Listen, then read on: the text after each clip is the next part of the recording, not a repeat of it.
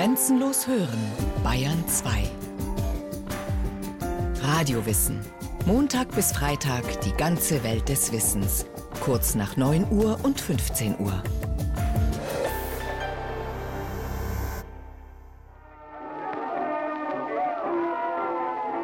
Ein Regiment marschiert, von den Bürgern bejubelt, mit Musik aus einer Garnisonsstadt zur Eisenbahn, um an die Front zu kommen. Der Bürgermeister spricht, der Regimentskommandeur dankt.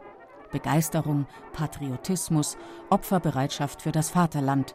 Der Kriegsbeginn im August 1914 stößt in der deutschen Bevölkerung auf große Euphorie. Herr Oberst, ich kann es mir in dieser schweren Stunde nicht versagen, im Namen der Stadt und ihrer Einwohner unserem geliebten Regiment Lebewohl zu sagen.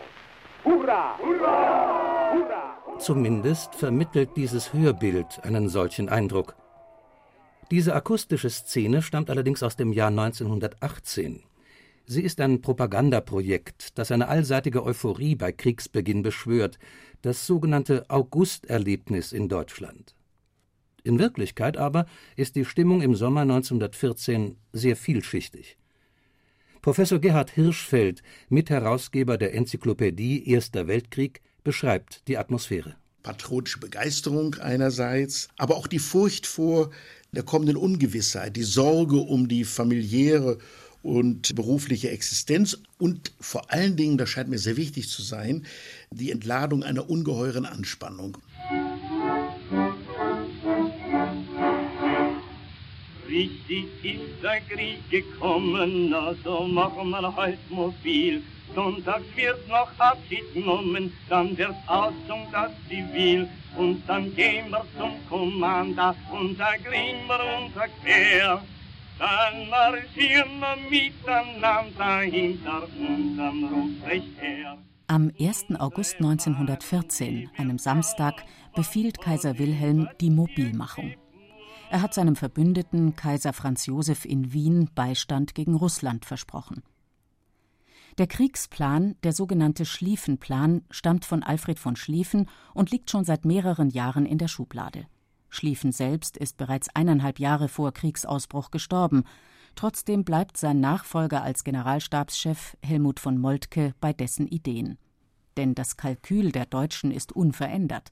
Ein Zwei-Fronten-Krieg im Osten und Westen muss vermieden werden. Deshalb soll als erstes Frankreich in einem kurzen Feldzug besiegt werden. Russland brauche für seine Mobilisierung sehr viel länger, da könne man also warten, so glaubt man in Berlin. Frankreich und Deutschland sind damals seit vielen Jahrzehnten, eigentlich Jahrhunderten, tief zerstritten. Alle reden von Erbfeindschaft und haben noch den Krieg von 1870-71 vor Augen. Aber die Rivalität der beiden Nachbarländer ist nicht die Hauptursache für den Ausbruch des Weltkrieges. Der Historiker Professor Ulrich Lappenküper skizziert die Interessen des Deutschen Reiches. Es ging dem Deutschen Kaiserreich ja in erster Linie darum, die englische Suprematie zur See zu brechen. Notwendig war, und da kommt nun der Schlieffenplan tatsächlich ins Spiel, dies aus Sicht des Generalstabs durch den militärischen Sieg über Frankreich. Bereits in der Nacht vom 1. zum 2. August 1914 beginnen deutsche Truppen ihren Vormarsch, zunächst durch neutrale Länder. Infanteristen nehmen den Bahnhof des Örtchens Trois Vierges in Luxemburg ein. Von dort aus laufen Gleise Richtung Belgien, das die Deutschen auch erobern wollen. Diese ersten Tage des blitzartigen Vormarsches werden in Militärkreisen noch jahrzehntelang als tolle Zeit erinnert. Ein Indiz ist der Radiobericht eines Berliner Majors vom Angriff auf Lüttich. Die Aufnahme stammt aus dem Jahr 1934. Am 1. August, früh morgens, ich weiß die Stimmung noch wie heute, fuhren wir fünf Sturmführer der fünf Brigaden von Berlin der Grenze zu. Deutschland in großer Wallung. Einen Monat lang eilen die deutschen Truppen im Westen von Sieg zu Sieg bei rasch steigenden Verlusten. Geradezu mythischen Stellenwert erlangen Berichte von Rekruten, die frisch vom Abitur an die Front geschickt wurden und beim ersten Sturmangriff bei Langemark in Flandern mit der Nationalhymne auf den Lippen fallen. Doch der Versuch, die französische Armee und ein britisches Expeditionskorps vernichtend und endgültig zu schlagen, misslingt. An der Marne und am Flüsschen Somme können die Alliierten die Front stabilisieren. Damit beginnen vier Jahre Stellungskrieg. Auch in Elsass-Lothringen, das 1871 von Deutschland annektiert wurde.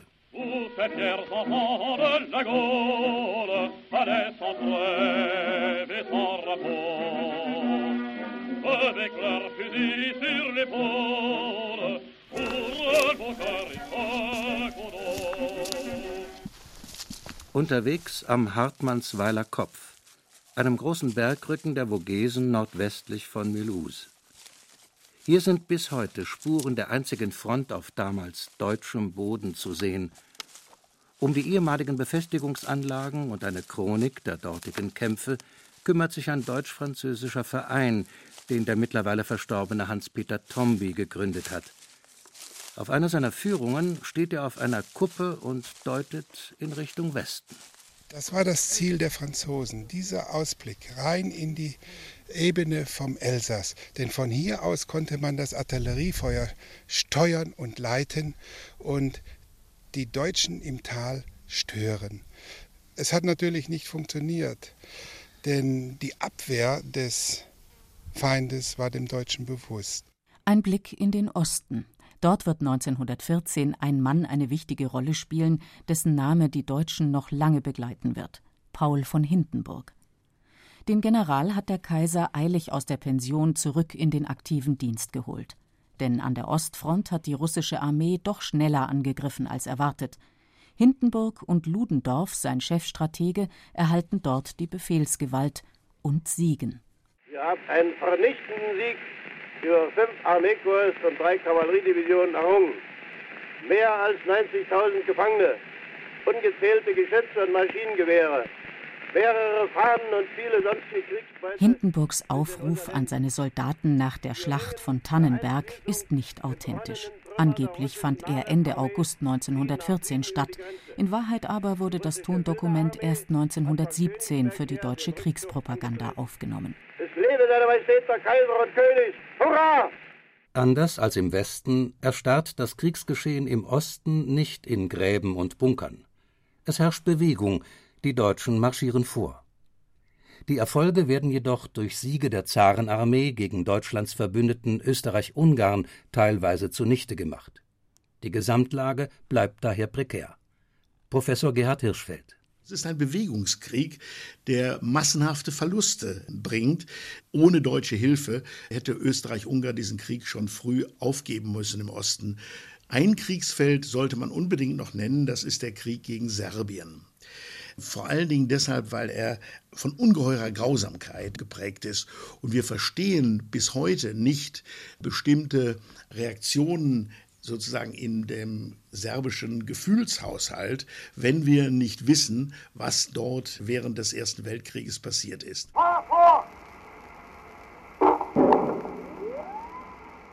So klingt der damalige Versuch, einen Gasangriff akustisch einzufangen.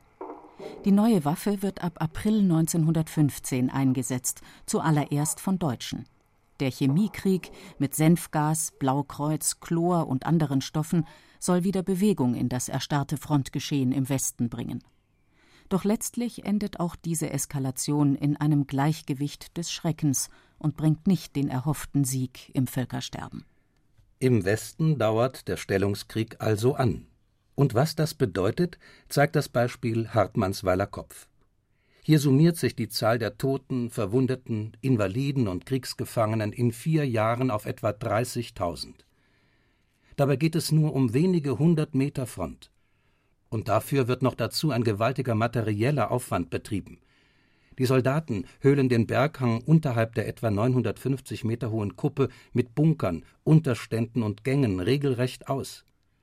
Die jeweils dreieinhalbtausend Mann auf beiden Seiten, die in vorderster Linie kämpfen, haben Strom, Wasser, Etagenbetten und ein unterirdisches Operationszimmer. Hans-Peter Tomby erläutert das in einem der Stollen. Hier in dem Malepatus-Stollen war ein ständiger Arzt. Das heißt, die Schwerverletzten wurden hierher gebracht von der Front durch ein Stollensystem und wurden hier vor dem Weitertransport behandelt. Schauplätze wie Verdun sind berühmter als das Elsass. Doch Experten wie Gerhard Hirschfeld meinen, noch wichtiger als Verdun, weil typischer, sei das Geschehen an der Somme. Hier im äußersten Norden Frankreichs steht die Front ebenfalls seit Herbst 1914. Allerdings wollen dort Franzosen und Briten in die Gegenoffensive gehen. Nach langer Planung leitet schweres Artilleriefeuer im Sommer 1916 den Angriff ein. Wenn man sich die Monate 1916, die die Somme-Schlacht umfasste, und zwar vom 1. Juli bis etwa 25. November anschaut, so haben wir ein Ausmaß an Vernichtung, das Verdun weit übersteigt. Wir haben etwa 1,3 Millionen Verluste. Sie liegen doppelt so hoch als wie für Verdun.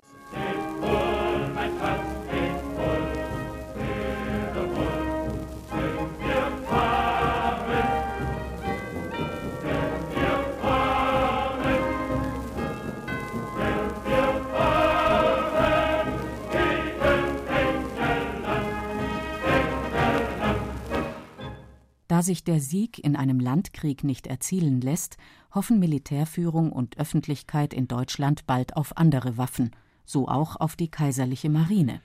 Im Krieg selbst zeigt sich jedoch bald, die deutsche Schlachtflotte ist der britischen Royal Navy weit unterlegen und dümpelt ab 1916 nur noch in den Häfen vor sich hin. Stattdessen konzentriert die Marineführung ihre Anstrengungen nun auf die U-Boot-Waffe. Da britische Schiffe mit einer Seeblockade das Land von der Einfuhr wichtiger Rohstoffe abschneiden, präsentiert die Marine bereits 1914 ein Handels-U-Boot, das unter dem Sperrriegel wegtauchen kann. Der Kommandant dieses Boots, Paul König, wird ebenfalls zu einer Schallplattenaufnahme gebeten.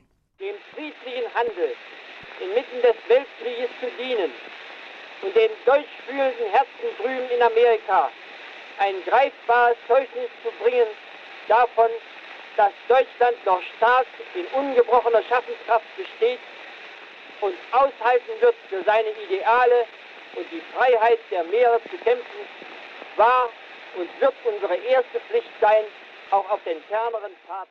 Wichtigste Aufgabe der neuartigen Waffe ist der sogenannte unbeschränkte U-Boot-Krieg. Handels- und Passagierschiffe auch neutraler Staaten sollen versenkt werden. Februar 1917 setzen sich die Befürworter des unbeschränkten U-Boot-Kriegs in Berlin endgültig durch. Torpedos und Kanonen werden nun auf Schiffe aller Arten und Nationalitäten abgefeuert. Für die USA, politisch bereits lange mit Briten und Franzosen auf einer Linie, bietet das den Anlass, die diplomatischen Beziehungen zum Deutschen Reich einzustellen und Berlin den Krieg zu erklären. Zwar ist vorher bereits in Afrika und im Nahen Osten gekämpft worden, Jetzt aber ist endgültig Weltkrieg.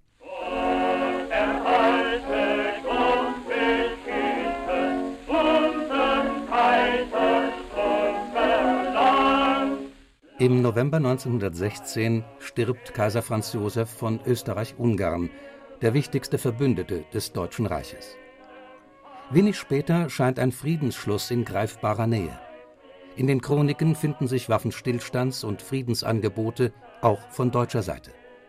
Doch die Alliierten lehnen rundweg ab, man zweifelt an der Ernsthaftigkeit der Absicht.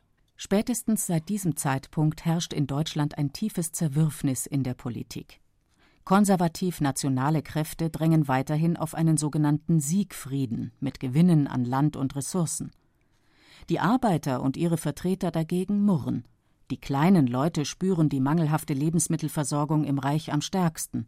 Sie haben Hunger, gehen in die Wälder, Kräuter und Beeren pflücken, bekommen Ersatzstoffe, die sie sättigen sollen, und hungern trotzdem weiter. Jede Familie beklagt Gefallene, man ist kriegsmüde. Zumal sich die gesellschaftliche Situation anders entwickelt hat als erhofft.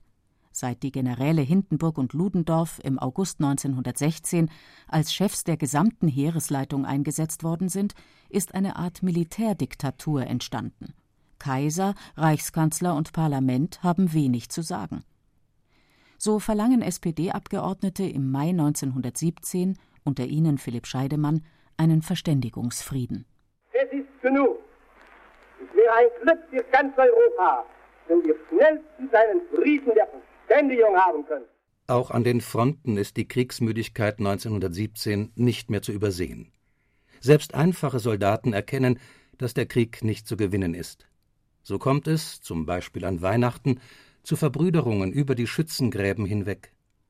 Dort, wo sich über Monate kaum etwas tut und die Stellungen manchmal nur wenige Meter auseinander liegen, wie am Hartmannsweiler Kopf im Elsass, braucht es für diese verbotenen Momente aber keine Feiertage.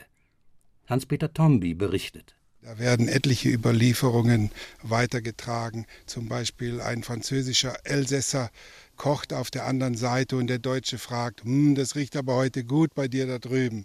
Und dann fragt der Elsässer, hast du Hunger? Dann sagt er, ja natürlich, ja dann komm doch rüber und dann hat man zusammen gegessen. Das ging natürlich immer so lange gut, bis die Offiziere das gemerkt hatten. Derartige Anekdoten finden sich immer wieder in verschiedenen Berichten von Truppenteilen und in Feldpostbriefen. Diese Dokumente auf die wahren Kriegserlebnisse hin auszuwerten, ist nicht leicht, denn bestimmte Tabus, wie etwa die Angst vor dem Tod, werden kaum angetippt. Aber eins scheint sicher, die angebliche Erbfeindschaft zwischen Deutschen und Franzosen wird von vielen im Verlauf des Ersten Weltkriegs überwunden. Viele Soldaten sehen sich als Opfer der Politik. Have you seen any American soldiers? Avez-vous vu des soldats américains? Where are our headquarters? Où est notre quartier général? 1917 verlegen die USA erste Truppen nach Europa. Hier ein Französisch-Sprachkurs für amerikanische Soldaten aus diesem Jahr. Das wirkt sich auf die Kämpfe in Belgien und Nordfrankreich zwar nur allmählich aus, die Amerikaner haben keine Kampferfahrung und erleiden anfangs große Verluste. Strategisch gesehen aber zerstört der Auftritt der Amerikaner auf dem Schlachtfeld de facto die letzten deutschen Siegeshoffnungen. Gerhard Hirschfeld hinter dem Komplex USA verbergen sich ja nicht nur die kriegführenden Truppen, da ist eine industrielle Macht, da ist äh, eine Kapazität vorhanden, die vor allen Dingen in wirtschaftlicher und auch in moralischer Breite diesen Krieg beeinflussen kann. Und das brachte nicht nur für die kriegführenden Franzosen und Briten einen ungeheuren Aufschwung, sondern eben auch versetzte die Deutschen doch in eine ziemliche Panik. Das schließt die obersten deutschen Generäle ein. Während im Osten infolge der russischen Revolution bereits Friede herrscht, wird im Westen noch weiter gekämpft. Erst im Sommer 1918 stellen die Deutschen dort ihre letzte Offensive ein, die sie unter Aufbietung aller Kräfte gestartet haben. Die Truppen sehen sich erstmals starken Panzerverbänden gegenüber, denen sie nicht gewachsen sind. Das Deutsche Reich ist besiegt. Es stehen keine weiteren Soldaten mehr zur Verfügung, die Materialvorräte gehen zu Ende und die Bevölkerung ist völlig erschöpft, ausgehungert und ausgezehrt. Der berühmt-berüchtigte Steckrübenwinter, die permanente Mangelwirtschaft und die Verluste an der Front führen zu einer allgemeinen Demoralisierung. Die Weigerung Kieler Matrosen, mit den Schiffen der Schlachtflotte ein letztes Mal auszulaufen, führt Ende Oktober zu Unruhen in den Großstädten. Die Generäle erkennen, der Krieg ist nicht mehr fortsetzbar. Bereits ein paar Monate zuvor haben Ludendorff und Hindenburg gefordert, über einen Waffenstillstand zu verhandeln. Nun, am 11. November 1918, wird in Compiègne bei Paris der Waffenstillstand unterzeichnet. Zwei Tage zuvor ist Kaiser Wilhelm nach Holland ins Exil geflüchtet. Er wird noch im gleichen Monat abdanken und für alle Zeiten auf den Thron verzichten. Au pays des anguilles, il y avait un régiment qui courtisait les filles avec acharnement. Eine Aufnahme von 1996. Raymond Abescat, ein 105-jähriger Kriegsveteran, singt ein Soldatenlied seiner Einheit aus dem Ersten Weltkrieg. Ein Indiz dafür, wie nachhaltig die Zeugen dieser Zeit von ihr geprägt wurden – und dass der Historiker George Kennan recht hatte, als er den Ersten Weltkrieg die Urkatastrophe des 20. Jahrhunderts nannte? Die Zahl der Opfer des Ersten Weltkriegs weltweit wird auf etwa neuneinhalb Millionen Tote und doppelt so viele Verwundete geschätzt. Allein auf deutscher Seite starben etwa zwei Millionen Menschen, auf französischer 1,3 Millionen. Charles de Gaulle, selbst vor Verdun verwundet und dann Kriegsgefangener in Ingolstadt, bilanzierte die Jahre von 1914 bis 18 später mit dem Satz Es gab Sieger und Besiegte. Verloren haben wir alle.